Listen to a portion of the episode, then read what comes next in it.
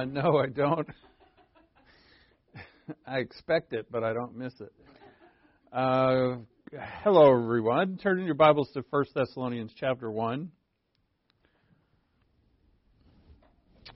Uh, one thing that we're going to look at today is effectiveness of witnessing, or, or our effectiveness with the gospel to those around us.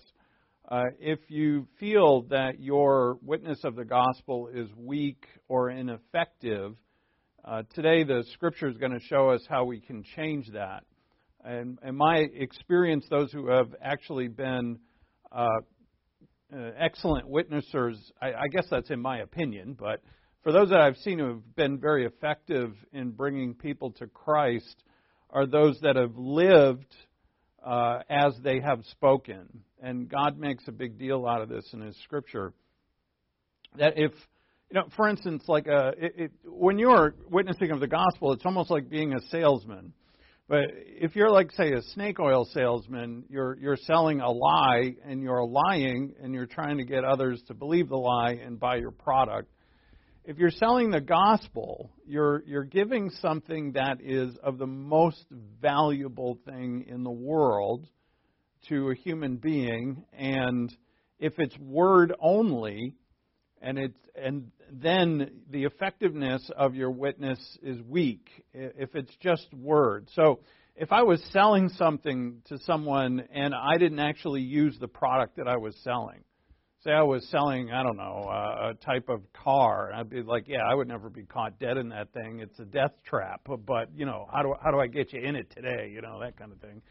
If uh, if I don't actually use or like what I'm selling, then I'm quite ineffective at it. And people are very good judges of um, sincerity. And so, what Paul, what God through Paul is going to show us today is the effectiveness of the gospel and how it can change people's lives. So, with that, let's uh, let's get into that, and we'll pray. Let's pray uh, that we uh, again have humility and reverence before God's word to prepare ourselves to hear God's word. As James instructs us, instructs us we should not uh, have anything of a negative nature in our hearts while we're learning God's word. That we should be open and ready uh, for uh, God's revelation of that which is which is wonderful. And so, with that, let's pray.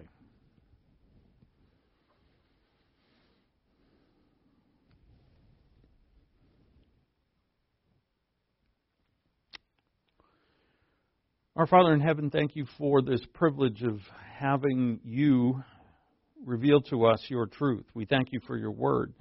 We thank you for the gospel of peace that has saved us. The gospel is your good news, your good news to the world that you sent your Son to take the sins of the world upon himself, to save us by his sacrifice. And by him and him alone in his work we are saved, not because we worked, because he worked. We receive the benefit of his work by faith when we believe in him. We believe in him. Our sins have been poured out upon him, and his righteousness has been poured into us his perfect righteousness. Therefore, Father, we know that we are reconciled and forgiven before you as those who have believed in your Son. And we seek now, Father, to see the power of that gospel in your word. How that gospel, which is infinite truth within it, actually changes us and continues to change us through time as it manifests itself in all of its truths. We ask, Father, that through your Spirit, that more of those truths would be manifested to us today. And we ask in Christ's name, amen. Uh, to remind you now, oh, so I've changed again. uh, we're going to look, so, uh, well, I might as well just get it out of the way, right? Um, I was going, as you know, I was going to do main themes of all the books of the New Testament, and I was talking this over with someone, some very experienced person uh, just a couple of days ago, and uh, another minister of uh, of the gospel. And um, as we talked about it, I, I it, it dawned on me that after after we see the main themes of several books, we're going to start to forget the main themes of the older books. And so, what would happen were, would be that we'd get all these main themes, and then we'd be like, wait a minute, which main theme goes with which book again? and we would have been we would have spent a great amount of time going over those and not getting any of the details of the book. So I've got a slight change here. Well, it's a little more than slight. Is that we're going to, for each book that we do, we're going to see the main theme at the front. And may, that may take a class or two, depending on the size of the book. But then after that, we are going to go through the books verse by verse. But it's not going to take years to do so.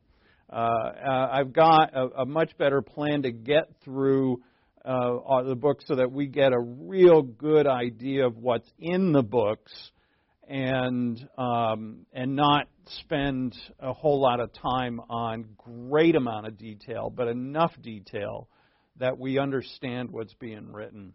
So we'll try it out. What we're going to do here is take First Thessalonians, which is a small book. This would be easy to do with these smaller books when you get to the larger books like Romans and Colossians, it's going to those they have a, so much material in them that it would take longer to do them verse by verse. So we'll see what we'll do when we get there. But uh, for these smaller books, at least at the beginning, we will look at them uh, in in more detail.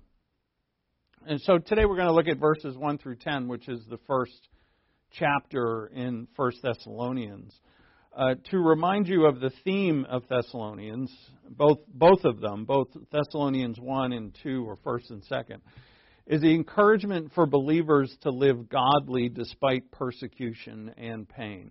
And these books are written for encouragement. They're letters by the Apostle Paul to this group so that they do not quit or, or lose their momentum spiritually. And, be, and his main concern is that they're brand new believers, Gentile believers who are used to worshiping idols and are used to a very immoral lifestyle, and they're surrounded in a in a city by those who hate them. And there's uh, the especially the Jews in the city uh, loathe the fact that they're uh, you know that they're practicing this religion that is uh, what they think is a religion that has a Jew as its savior, claiming to be the Christos. Now, for a Jew, the Christos is Messiah, and that's their guy. You know, and so these Gentiles are calling this Jesus, who the who the Jews think is an impostor, um, as their Messiah, and they're using the Jewish term. Actually, they're using many Jewish terms because you know the the whole Test, the whole New and Old Testament are written by Jews. It's, it's completely Jewish. And so they're persecuted incredibly. And Paul is concerned for them. So he wrote them. After he found out, he sent Timothy to them to see how they were doing. And when he found out that they were doing well, he wrote this first letter. And you can see at the front that he encourages them, but it's not flattery. You know, just you can just flatter somebody and lie to them, but Paul's not lying to them, as we'll see. Um,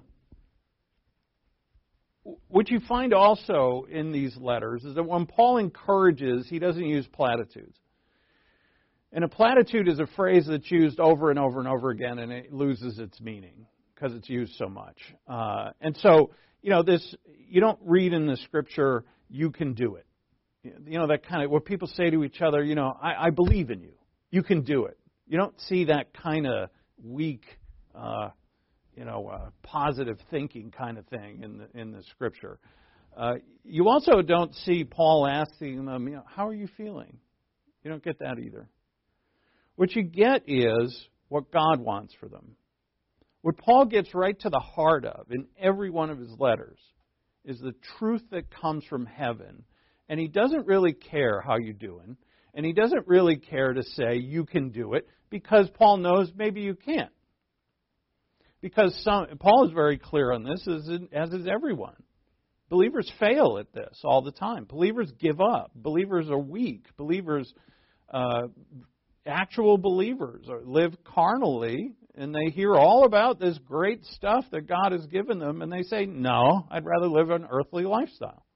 I'd rather live in the flesh. Thank you very much. And Paul knows that. So he's not really caring to say, you know, you can do it, I believe in you. But to what he wants to know, as he said to the Corinthians, is Christ crucified. Do you know that? And what he's going to say to them here is, well, the Thessalonians have done marvelously here, but what Paul is concerned about is the effect of the gospel upon those that he has ministered to. Uh, what Paul wants for them is what God wants for them. Paul is a messenger of the truth, and then he gets out of the way. He gives the truth, and then he moves.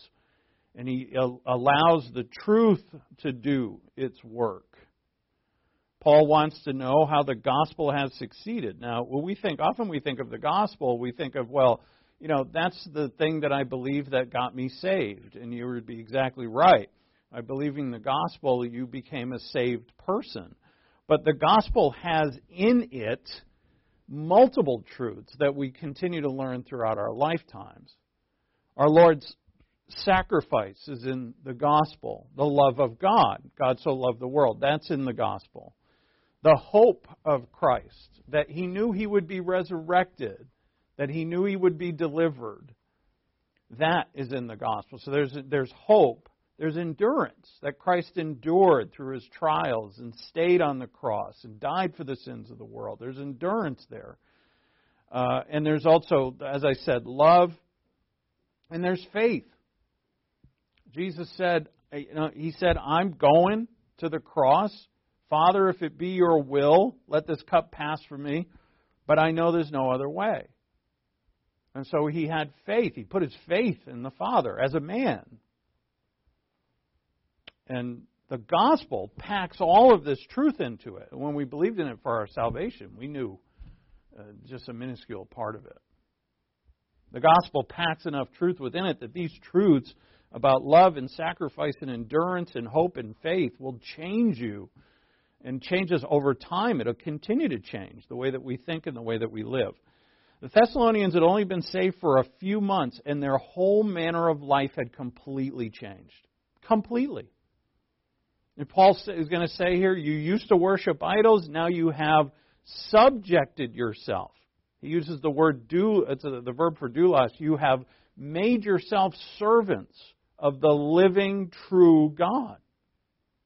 Just in a matter of months. You don't see and hear like uh, Paul saying, you know what, go slow, just learn, don't do anything. God forbid you do anything. Just learn and listen. You know, we don't expect much from you. Where is that?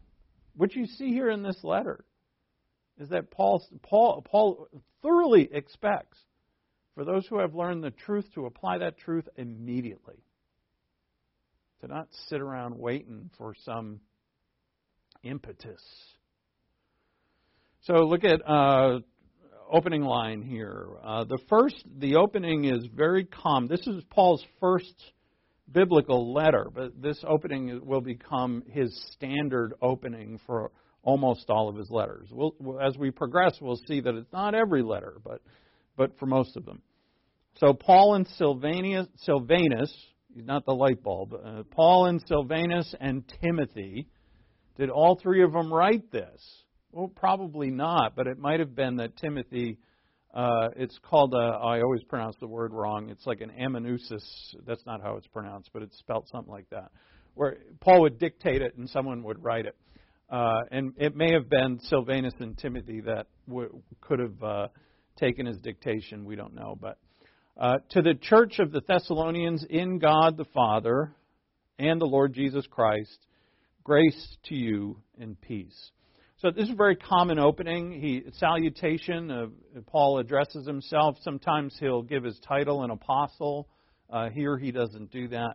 Uh, to to whom the letter is addressed, uh, that is here, and grace to you and peace. That's very common that he would use both of those words. And it, it turns out that that in in the Hellenistic world at, the, at this time, that that's a very common way to write this kind of epistle with a greeting that says grace and peace. Then he next he does something that he, he very often does as well. We give thanks to God always for you, always for all of you, making mention of you in our prayers. And this is pretty common too, that Paul will then roll into thanksgiving for those that he's writing to. He, he always, I say almost always, expresses his thankfulness to those who he's writing to, and also that he prays for them. This is very common. And then he says, constantly bearing in mind, this, the Greek word means remembering, constantly remembering your work of faith and labor of love and steadfastness of hope. So those are three things. We're going to look at them today a little in a little more detail. Uh, your work of faith, labor of love. That's a common phrase, right? A labor of love. And steadfastness of hope in our Lord Jesus Christ in the presence of our God and Father. Knowing, brethren, beloved, beloved by God, his choice of you. And this is their election. Choice here, ekloge, uh, the word means to be elected or chosen. So his choice of you, that's their election before the foundation of the world. Paul knows that because they believed in his gospel. And then he says, verse 5 For our gospel did not come to you in word only, but also in power and in the Holy Spirit with full, and with full conviction just as you know what kind of men we proved to be among you for your sake. You also became imitators of us and of the Lord, having received the word in much tribulation with joy of the Holy Spirit, so that you became an example. The word example also means model of all of all the believers in Macedonia, sorry, to all the believers in Macedonia and in Achaia or Achaia. But also for the sorry, for the word of the Lord has sounded forth from you, not only in Macedonia and Achaia, but also in every place uh, your faith toward God has gone forth, so that we have no need to say anything.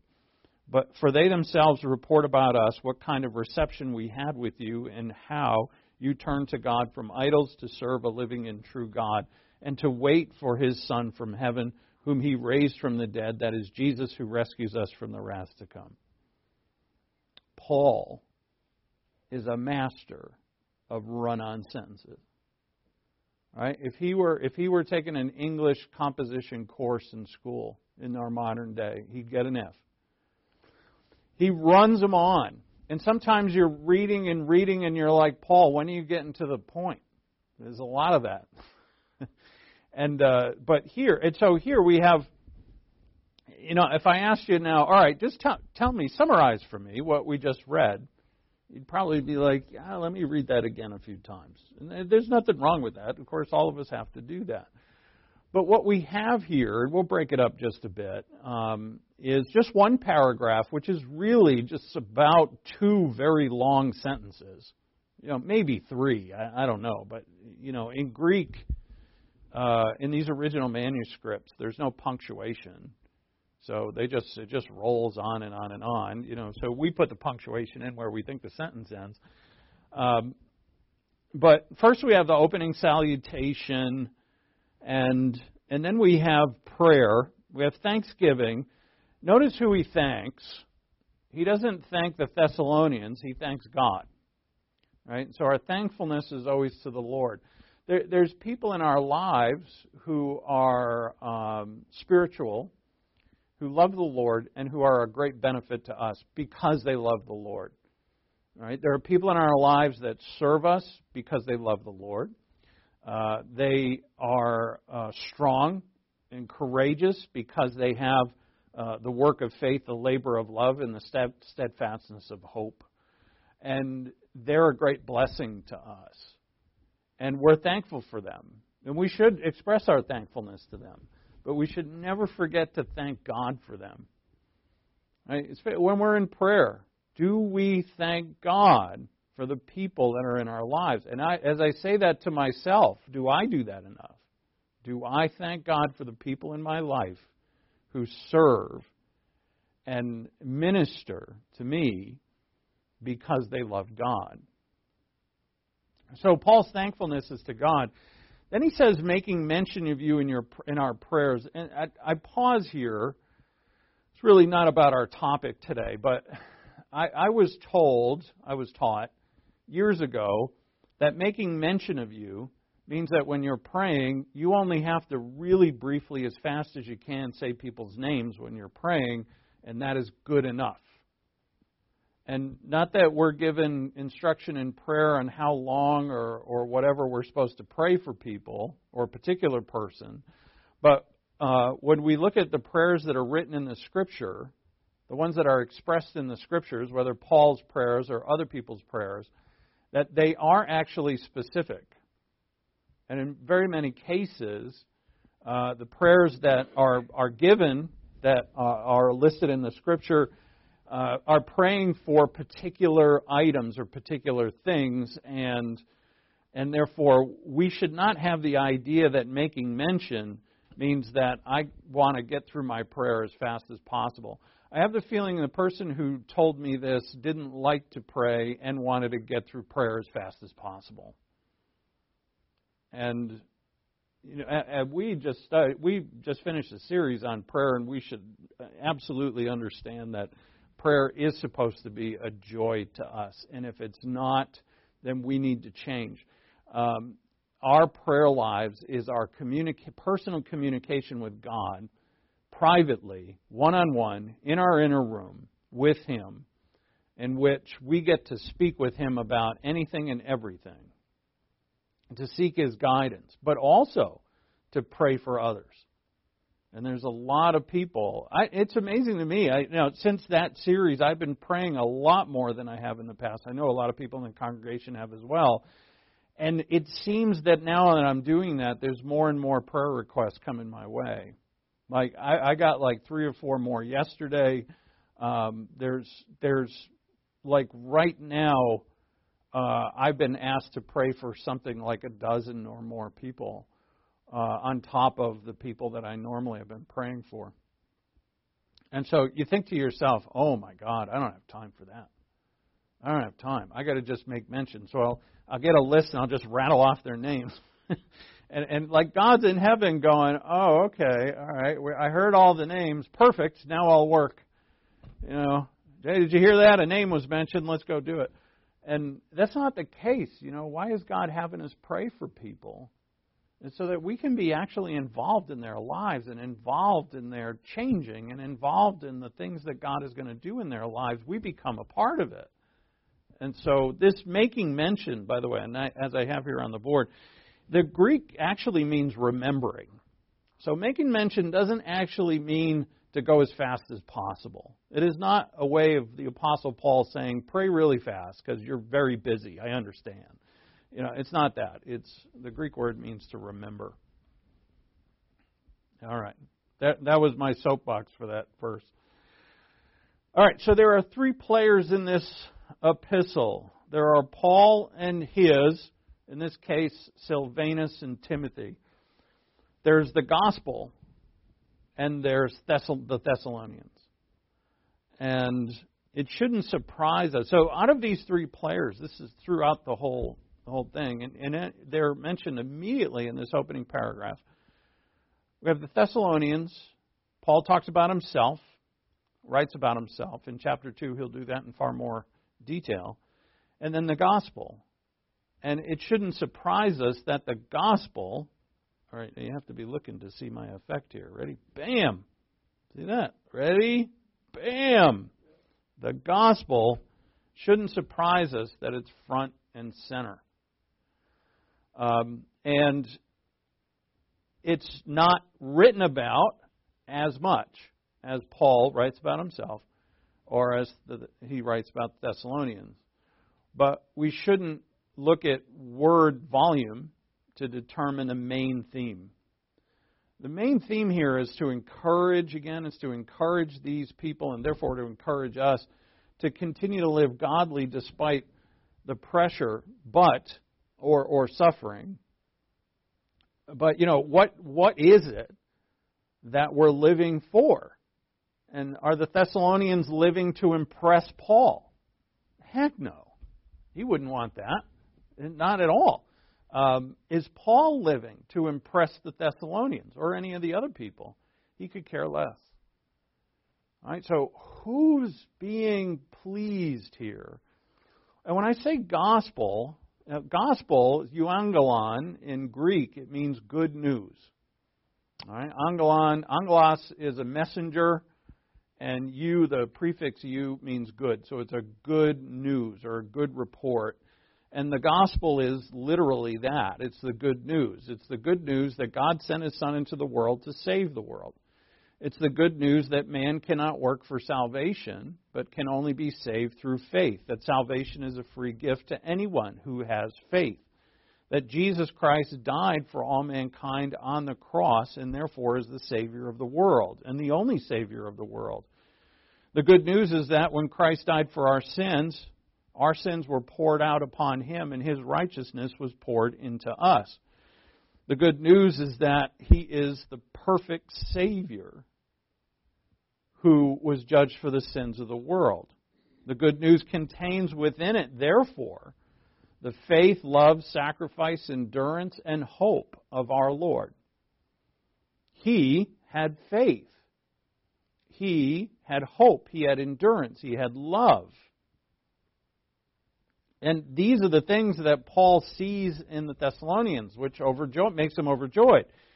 And he's not overjoyed for his own, you know, could you imagine Paul saying, "See how great how great the churches are that I built? Like I'm I'm an awesome church builder. I mean, no one does it better than me." And he, of course, we don't see that anywhere in his writing. What we see in Paul is a desire for others to live and therefore see the grace of God and the life of God that as exactly how as Paul does. Now, also, because the Thessalonians are facing all of this, they've received the gospel and completely changed them. Uh, Paul received the gospel on the road to Damascus. Now, where is Paul going? He's going to Damascus, obviously. And, and what is he going there to do?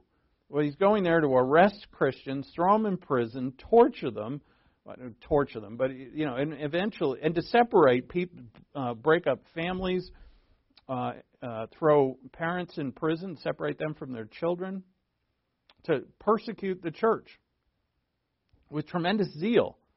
And so that Saul of Tarsus, the great persecutor of the church, the one who stood in agreement when they stoned Stephen to death in Acts chapter 7, and in Acts chapter 9, he meets the Lord Jesus Christ. And he hears the gospel. And he believes. And he's completely changed. Right? So, what changed Saul to Paul? What changed idol worshippers to, as a, you know, we see that here. Uh, verse 9, look at 1 9. For they themselves report about us what kind of reception we had with you. That's when they went to Thessalonica and were received by those who believed, and how you turned to God from idols to serve a living and true God. Really be the living and true God. Right, so they're completely changed from idol, and, and you know you got to see why Paul puts the word living in there, because idols are not. They're hunks of wood or metal uh, or stone, and they they have no life to them. But you know, there's the living God, the true God, and so the gospel changed lives, and and therefore changed them. So you know, the it's kind of like the silent uh, well, not really silent, but it, it's not really written about as much. You don't see a big, long doctrinal treatise here on the gospel. Uh, you do see that kind of like in the book of Romans. You'll see that for for chap, pretty much chapters three, four, five are all about the gospels, and, and and it's and it's written out. But that's you know Romans is far more theological. Uh, this book is written for encouragement. And so that's why, as Paul's writing about encouragement, he's going to write more about what he's going through that's going to encourage them uh, and how he handled it and what they're going through and what they have become and how they've been successful. And he, of course, that's why he's going to write so much about that. But then here, sparsely put through it, is the reason why any of them can do it in the first place and it's the gospel. So let's begin with our first player, who is Paul and his fellow workers. They spoke the gospel, but they also lived the gospel. And Paul is going to make a great issue out of this, not just here, but in other letters as well, as I'll show you. Uh, and again, this is the salesman who doesn't use his product versus the salesman who loves his product, uses his product, knows everything about his product, and this has the absolute confidence that if you buy his product, your life is going to be better. I mean, that makes for a great salesman. I, I would assume. I, I, I probably couldn't sell, you know, a, glass of water to a drowning, uh, not a drowning man. See, I, I, I don't get my metaphors right. I don't even know what I'm talking about. Um, yeah, this is the stuff I get graded for in my my video class. It's been a disaster. it's been an eye opener. It's been a, quite the awakening. But anyway, um, you know, it's if you you have the truth in your heart, you know it will change people's lives because it's changed yours, and you've seen it actually change others. And you understand where it's from. Like this is from God, and you know that the gospel is not just words. In other words, where in the Word of God do we see, okay, you're saved? Uh, just do whatever the heck you want until you get to heaven. Thanks for getting saved. When Paul hears that the Galatians have fallen out of grace and into legalism, does he say, you know what? It doesn't really matter. You're going to heaven anyway. When the Colossians, uh, sorry, the, the Corinthians, no, Colossians too, but when the Corinthians fell away from grace and into grave immorality and church division, did Paul say, well, you know, it doesn't really matter? Uh, he he got so angry at them that one of his letters didn't even his angry letter didn't make it into the Bible. We know he wrote one angry letter that gave them a lot of sorrow. and it's lost forever. Would love to hear about it when we get to heaven. But um, you know, no, Paul greatly cares, as God does. So the point is, is that the gospel is given, which in the gospel has love, faith, peace, endurance, sacrifice. Just think what our Lord did. All it's all in there. And then we believe in this gospel, and then we're and some Christians are like this, they're kind of mad when God says, I want you to love as I love. Well, I don't want to do that. Well, it's my love that saved your sorry butt from hell. Dummy. And now I want you to love as I love. It's the greatest thing ever if you do it. And uh, people are like, you know what? That gets in the way of me. And and God is very fair at this. If you want you, you get you. Remember when the Lord said, if you if you give to be noticed by people, you have your reward in full. If you pray to be noticed by others, you got noticed by others, you have your reward in full. Right? And we say, God, I don't want you, I want me. God says, You got it. I'll discipline you. I'm going to bring pain in you. I'm going to do everything in my power to show you that that is a wrong decision. But if that's what you want, that's what you're going to get. And, and hell is a very real place in the scripture. It's not imaginary, it's not fictitious. Hell is very real. And the people in hell have said, I want me, I don't want you. And they get what they want. They get them without God. I, I can't imagine that. It's, it's the most horrible thing I could think of. But, but and therefore, and I, I want to get off this salesman thing because you're not really a salesman with the gospel. You're saving lives with the gospel. It saves lives. I have seen it transform people from the hardest. Ug- when I say ugly, I mean in behavior. From the hardest, ugliest people to the most fulfilled, happy, humble people. They went from pride and, and you know, with your pride, you're like full of anger and lust and self, and they've gone over to softness of heart, humility, and wanting to serve others. Now I got I know of one guy who got delivered from such horror that he became an well, when he be, he's definitely called to be an evangelist and this person said I will give the gospel with every last breath until I breathe my last. And the reason why he's so and he's an incredibly effective evangelist. The reason why he is is because he knows what he's been delivered from. And I think a lot of Christians don't really know what they've been delivered from. And the problem with that is, well, the, the reason why there's a disconnect is because they don't really understand what the gospel is. Yeah, if if a person is is stuck in in a hellish situation on earth and they get delivered, and they know, wow, I you know I was about to die, a horrible death, and God delivered me. is that it's different certainly than someone who's you know, a middle class person. Like when I got saved, I was in college. At, you know, I wasn't I wasn't suffering horribly like that, but I believed.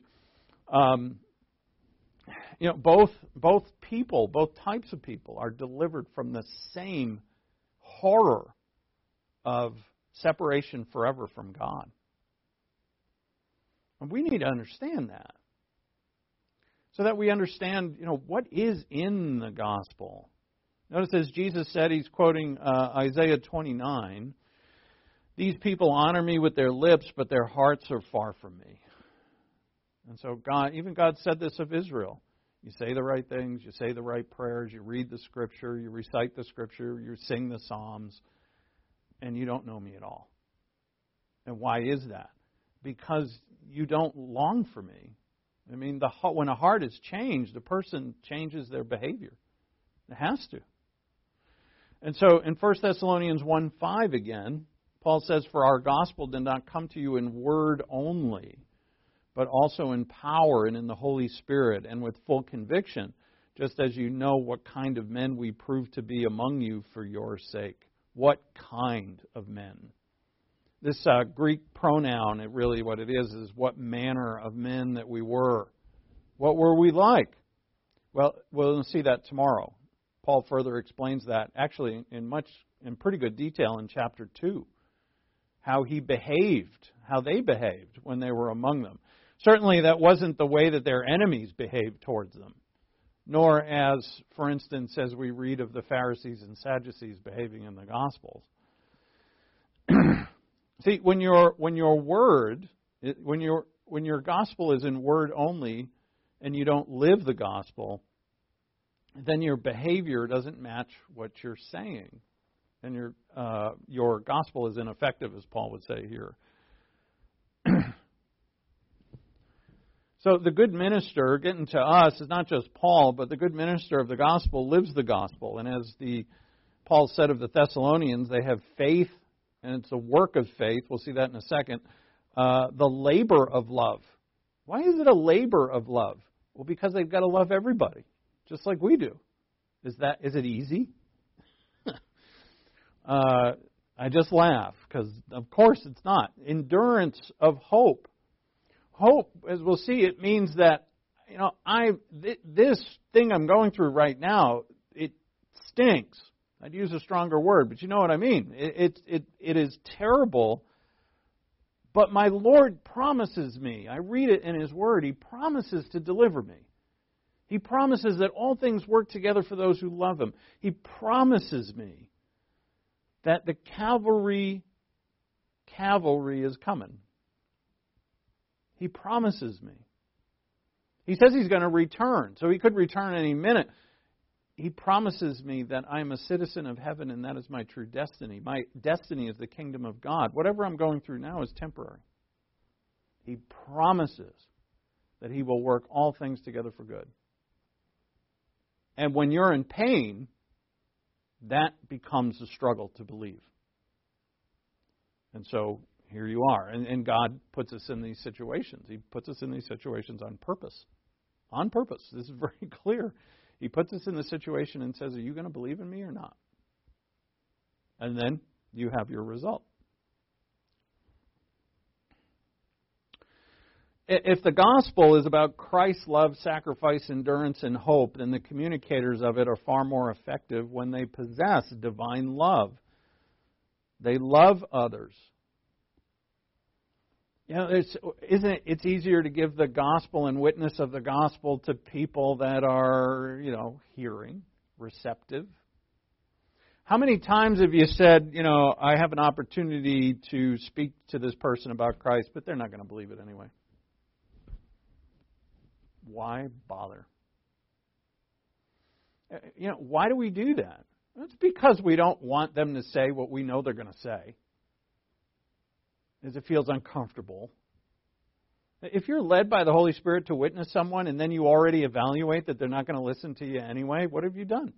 You said, Holy Spirit, you got that guy wrong. I know. I know it's in their heart, not you. and you're saying that to God. What about to the unlovely? What about to the person who looks and smells awful? Know, the gospel's not good enough for them. And this, Paul and God, is getting to us and trying to press through our hearts. There's not too many people on this planet who not only who know the gospel and who are willing who know the gospel, are willing to share the gospel, and are living the gospel. How many of them are out there? There aren't near enough. Didn't Christ said the workers are few, the harvest is huge, but the workers are few. It's not guilt. Don't think that that's guilt. I ha- I have to do this myself, but it's what are we afraid of? God is saying, "What are you afraid of? Don't you know the power of this gospel? Don't you know its power? Don't be afraid." And in this, we gain great reward because what may have entered into your head, which has entered into mine, is that the skeptic would say, well, look, God is going to save all the ones he's going to save anyway, isn't he? If that person is destined to be saved, they're not going to go to the lake of fire just because I didn't say anything. And I would say you're exactly right in that. I mean, God can't say sorry. Uh, I know I told Joe to tell you the gospel, but he blew you off, so adios for all of eternity. And that can't be justice. But what is God calling us to do? To be a part of that which is salvation, that which is of purity, that which is of heaven. Christ said, I came into the world not to rule people, to judge people. I didn't come to judge. He will come the second time to judge. But the first time he said, I didn't come to judge. I came to save. And he's inviting us into his kingdom, into the work of his kingdom. Uh, as Paul writes to Timothy, 1 Timothy 1.15, he says, An overseer then must be above reproach. That is, overseer is my title as pastor or an elder. Uh, in, he says the same of the deacon, which he gives later on. And in 1 Timothy 4 7, he says to Timothy, discipline yourself for the purpose of godliness. Right? Because why? Timothy, you're a minister of the gospel. In 1 Timothy 6 11 through 12, he says, But flee from these things, which are the things of impurity, you man of God, and pursue righteousness, godliness, faith, love, perseverance, and gentleness. Fight the good fight of faith. It must matter greatly or why would Paul care to give his life for this? Because he saw something that a lot of people don't see. Uh, so we look at the Thessalonians. So we see Paul. Paul said, uh, "We lived, we spoke the gospel, and we lived the gospel." Look at the Thessalonians. Go back to verse two. First Thessalonians one two. We give thanks to God always for all of you, making mention of you in our prayers, constantly bearing in mind your work of faith, your labor of love, and steadfastness of hope in our Lord Jesus Christ, in the presence of our God and Father, knowing, brethren, beloved by God, his choice of you. And this uh, knowing means that Paul knows and they know, and we know that we have been elected. And this is supernatural. As we have believed in Christ as our Savior, we believed the gospel that we have been notice verse 4 Brethren, beloved by God, that's how they're described. You're part of the royal family, you're loved by God. That beloved is a title that's used also for the Lord Jesus Christ, his Son. So God loves us as his children. We're brethren and sistren one to another, and all of us have been elected before the foundation of the world to be holy and blameless. How marvelous. And so they have the work of faith. What is the work of faith? Well, it's the work that faith does. It's not we don't work for salvation. They're already saved. Paul is saying your faith has given work. Uh, go to 1 Thessalonians chapter 2. Let's skip down a few lines. Look at verse 13. Paul says, For this reason we also constantly thank God that when you received the word of God, which you heard from us, you accepted it not as the word of men, but for what it really is, the word of God, which also performs its work in you who believe. Right? See that the those who believe in the word, the word performs its work. And the work, part of which is described in the very next verse, in the next sentence, is that they endured. If you look at verse 14, it says that they endured in much suffering. Right? So the work, it said, this word is not from Paul. This is from the one true living God. And we put our faith in it. And so when these people who surrounded us came and persecuted us in whatever ways that they did, we endured right through it because the Word, because this Word, this truth that came from God, gave us this endurance. And we did it. And if you skip down to verse uh, chapter 4, look at 4 1. Finally, then, brethren, we request and exhort you in the Lord Jesus Christ that as you receive from us instruction as to how you ought to walk and please God, just as you actually do walk, that you excel still more. So their work of faith turned out to be a walk that pleased God. And walk in the New Testament almost always. Well, that wasn't me. my sound is off. Uh, the work that um, that they did was a walk. A walk is a lifestyle, a living lifestyle that that pleased God. So they have a work of faith. James, now we know this from James, right? Faith without works is dead. We say, James, don't say that. That's legalism, James. But what did we see here? He's saying, look, you have all this doctrine in your head and you're not doing anything with it. So your spiritual life is, yeah, you're saved, but there's no living. I'm going to said that Jewish like because James is a Jew. You're not living. All right? Work of faith. Then they have a toil of love. Your, your uh, um, New American Standard says labor of love. The word means to toil. It's an agri- they live in an agricultural economy. This this noun is used for laborers who work all day. You know, they, they work long days in physical labor. A toil of love here means that divine love isn't always easy. And we will be exhausted at times. Yeah? If I'm going to love everyone, that means, that doesn't mean that you know, uh, what was it? As James said, he said, you know, uh, the person came to me and they were hungry and thirsty, and I had food, and I said, Go, be warmed. They were cold. I said, Go, be warmed. I had like a hundred jackets in my closet that I don't even use, and I said, Go and be warmed. I didn't give them what they needed. He said, What good is that? Uh, the toil of love is that I love all my neighbor, my enemies, the people I love, the people who I do love. And so we love one another, we love our enemies, and certainly the Christian life is a labor of love. Because if I love, I'm going to do, I'm going to serve. It's not just words, as is clearly pointed out here and, and throughout all the rest of the New Testament. It's not just words. It's not go and be warmed. It's what do I have to actually do to help you? I was talking to a guy who ministers um, and, and I met him through the university, and and it's amazing. Like I I kind of got a feel for his schedule, Uh, he's pastor uh, somewhere, and and it's amazing. And he just goes and goes and goes and goes. And, and the the reason is is and his doctrine is spot on. He just he wants to serve, and his service is exhausting at times, not always, but at times. And you know, if we love others, if someone says I need this service, and I'm like, you know what, I am burnt out for today. You're going to have to come back tomorrow. You might do that. I might do that, but it's not Christ-like. That's not what this life is.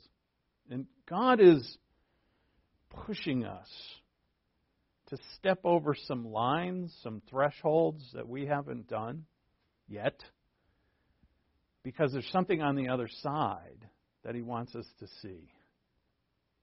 And we haven't seen it yet. I say, oh, and I said, well, he wants crowns and rewards in heaven. That's that's true. That's there, absolutely. For those who follow, for those who commit, for those who profess there's rewards in heaven for sure. Uh, but there's something here on earth as well. Something that changes us. Something that we need to see. All right. Lastly, they have the endurance of hope. And this is, look, this ain't going on forever. There's another thing, too. The Lord is returning in glory. We see this in Thessalonians. Paul speaks about it on three separate occasions in these two small letters that the Lord is coming back. He's telling the Thessalonians, look, this isn't permanent. And when he returns, his wrath is going to be on those who oppose you. So there's all this wasted energy of how do I get them back? And Paul says to them, Look, don't waste your time with that. It's a bunch of wasted energy and time. Don't worry about that. When the Lord comes and he does this well, he will judge.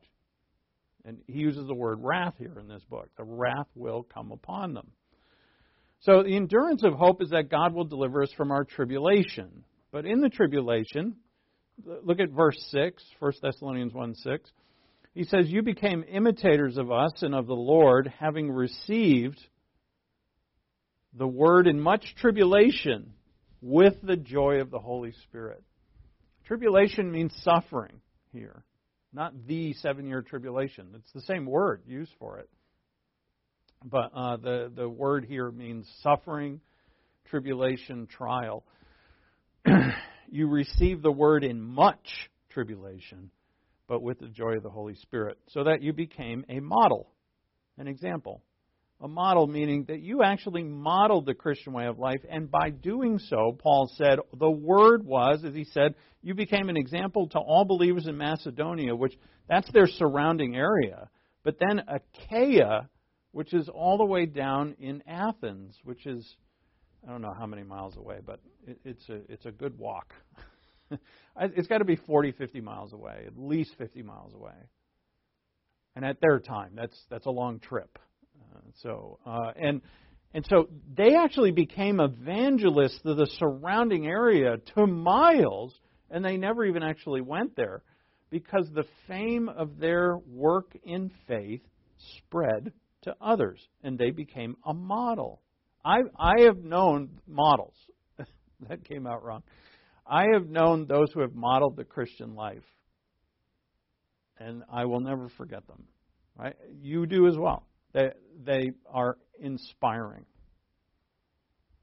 But we take from this also that there are Christians, I don't know how many, it seems to be more than, than the other kind, which they don't model Christianity at all. Right? They're Christian, or at least they say they are, but what they do is they just model the flesh. They're an example of what all the rest of the worldly people do. And that's their choice, right? God doesn't force them. It's their choice. Should we judge them? Wait a minute. What, what message was that? Was that Sunday? Yeah. We cannot. Because when Christ comes, he says, I will judge, and he's the only one who has the acumen, the piercing, true sight to see everything that's going on. I had an encounter with someone, the person I was telling you about. I wanted to judge that lady badly, and I'm like, do I know what's going on with this lady? I had to deal with somebody at the bank today that just like really set me off. And I'm like, what are you talking? You uh, know, it. And afterwards, I left. I just wanted to talk. I wanted to God, gossip about her. I just wanted to judge. And I remembered Sunday's message. How about that? And I said, Do I know everything about this person? Do I really understand everything that they said and why? And I'm like, I don't. I, I have remotely all the facts about what's going on in that person's head. Do I have the right to judge? Nope. I don't. So I prayed that God would get her. Is that legitimate? Like it's in the Psalms, right? They're called imprecatory. No, I didn't do that because I don't want to be gotten.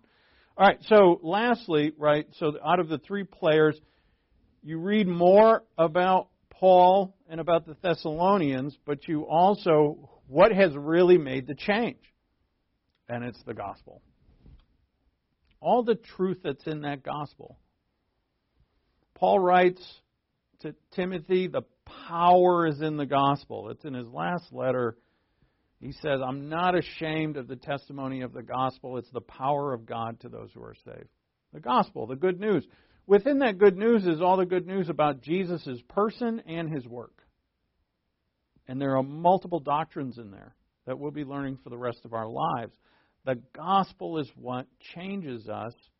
And if we're going to be effective witnesses, like the Thessalonians were, like Paul, uh, Silvanus, and Timothy were, that we've got to live the gospel. So if I'm going to tell people about the sacrifice of Christ, guess what I got to be for that to be effective? Sacrificial. If I'm going to tell people about the love of Christ and that he died for them because he loved them, God loves you. That's a huge impact on another person's soul. And I don't think we realize, or I, mean, I haven't realized, that we think everybody has known this and has heard this, but have they really? We've heard it so much that we probably assume those people out there have heard it too. But there might be, a, I think there is a great number of them who've never heard and one person alive tell them that God loves them, regardless of who they are or what they've done. You never know the impact that could have on another person. And then what would happen would be that you would enter into the ministry of God's gospel. You become a partaker of it. And what's in that gospel, which is also power and peace and joy and sacrifice, that end, the end that's coming, the destiny, all of that will become a part of you. Because you've entered into the gospel, you have lived the gospel, and now you're a witness of the gospel. And that's all in the first chapter of First Thessalonians. So it, it, looks like, uh, as far as our paces for this book, it might be a chapter a day. But you know, what do I know about pace? Every time I say that, it's it's wrong. So let's pray. we thank you, Father, for your word, and thank you, Father, for uh, the, the scriptures of which are timeless, uh, which they all are we are so grateful for this book and all of Paul's writings, for your great servant Paul and what he is, what he communicates to us. And we're grateful for your gospel first, uh, most of all, for our Lord and Savior Jesus Christ, who has made everything possible. Through him, you have revealed your love for us, and that we are your beloved children. May you impress upon each of our hearts the, the courage that comes from this life to witness of you to the world. And we ask in Christ's name, amen.